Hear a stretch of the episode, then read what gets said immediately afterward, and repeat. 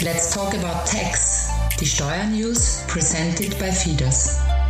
Heute geht es um die Arbeitsplatzpauschale. Hallo Jörg. Das Thema Arbeitszimmer ist ja ein Dauerbrenner. Und gerade wir Selbstständigen konnten das nur in Ausnahmefällen absetzen. Du hast gute Nachrichten mitgebracht dazu. Erzähl doch mal.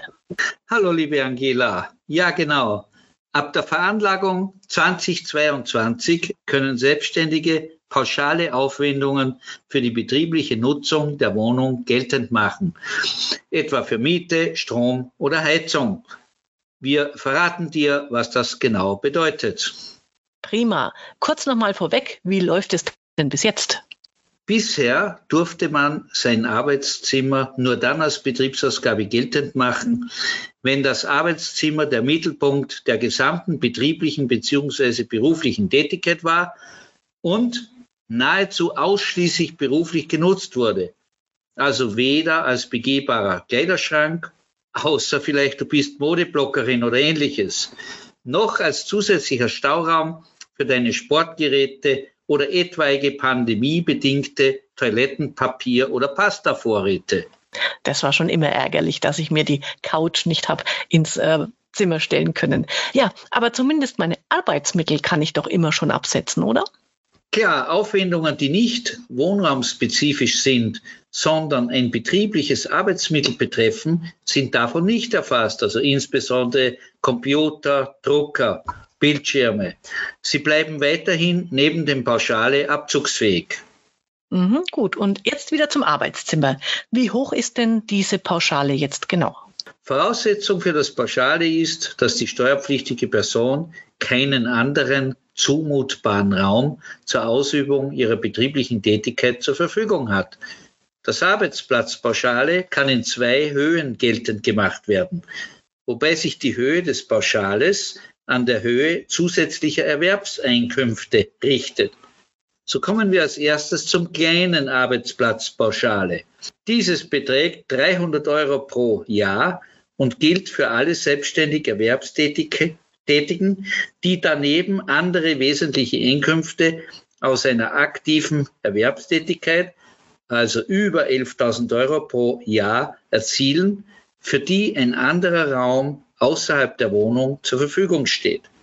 Beim kleinen Arbeitsplatzpauschale können Ausgaben für ergonomisch geeignete Möbel, insbesondere Schreibtisch, Drehstuhl oder Beleuchtung, allerdings nur bis 300 Euro pro Jahr, zusätzlich steuerlich abgesetzt werden. Okay, wenn es eine kleine Pauschale gibt, kommt jetzt bestimmt die große. Völlig richtig, liebe Angela. Jetzt kommen wir zum großen Arbeitsplatzpauschale. Diese steht nur jenen selbstständig Erwerbstätigen zu, die ihr Einkommen hauptsächlich aus ihrer Tätigkeit zu Hause beziehen.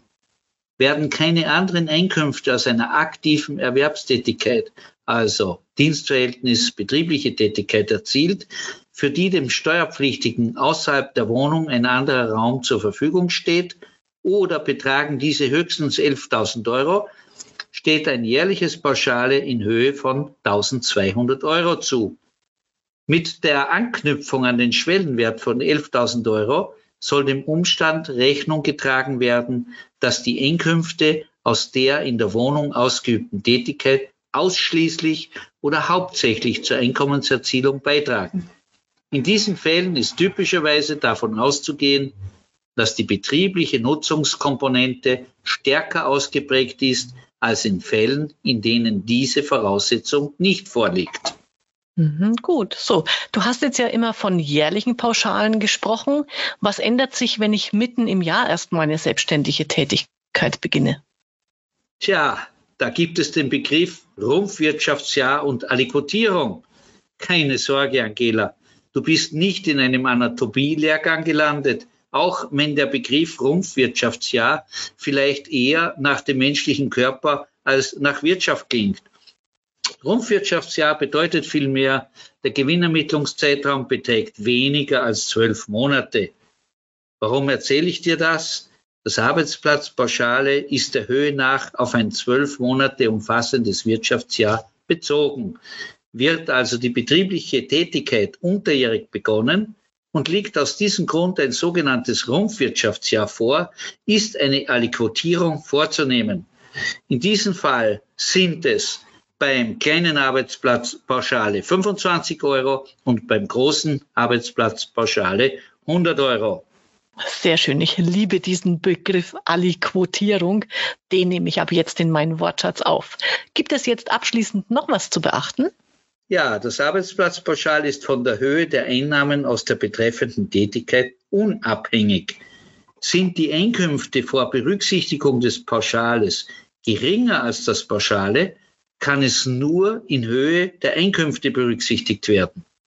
Die Einkünfte werden somit auf Null reduziert. Es kann kein Verlust begründet werden. Werden mehrere betriebliche Tätigkeiten ausgeübt, steht das Arbeitsplatzpauschale trotzdem nur einmal zu.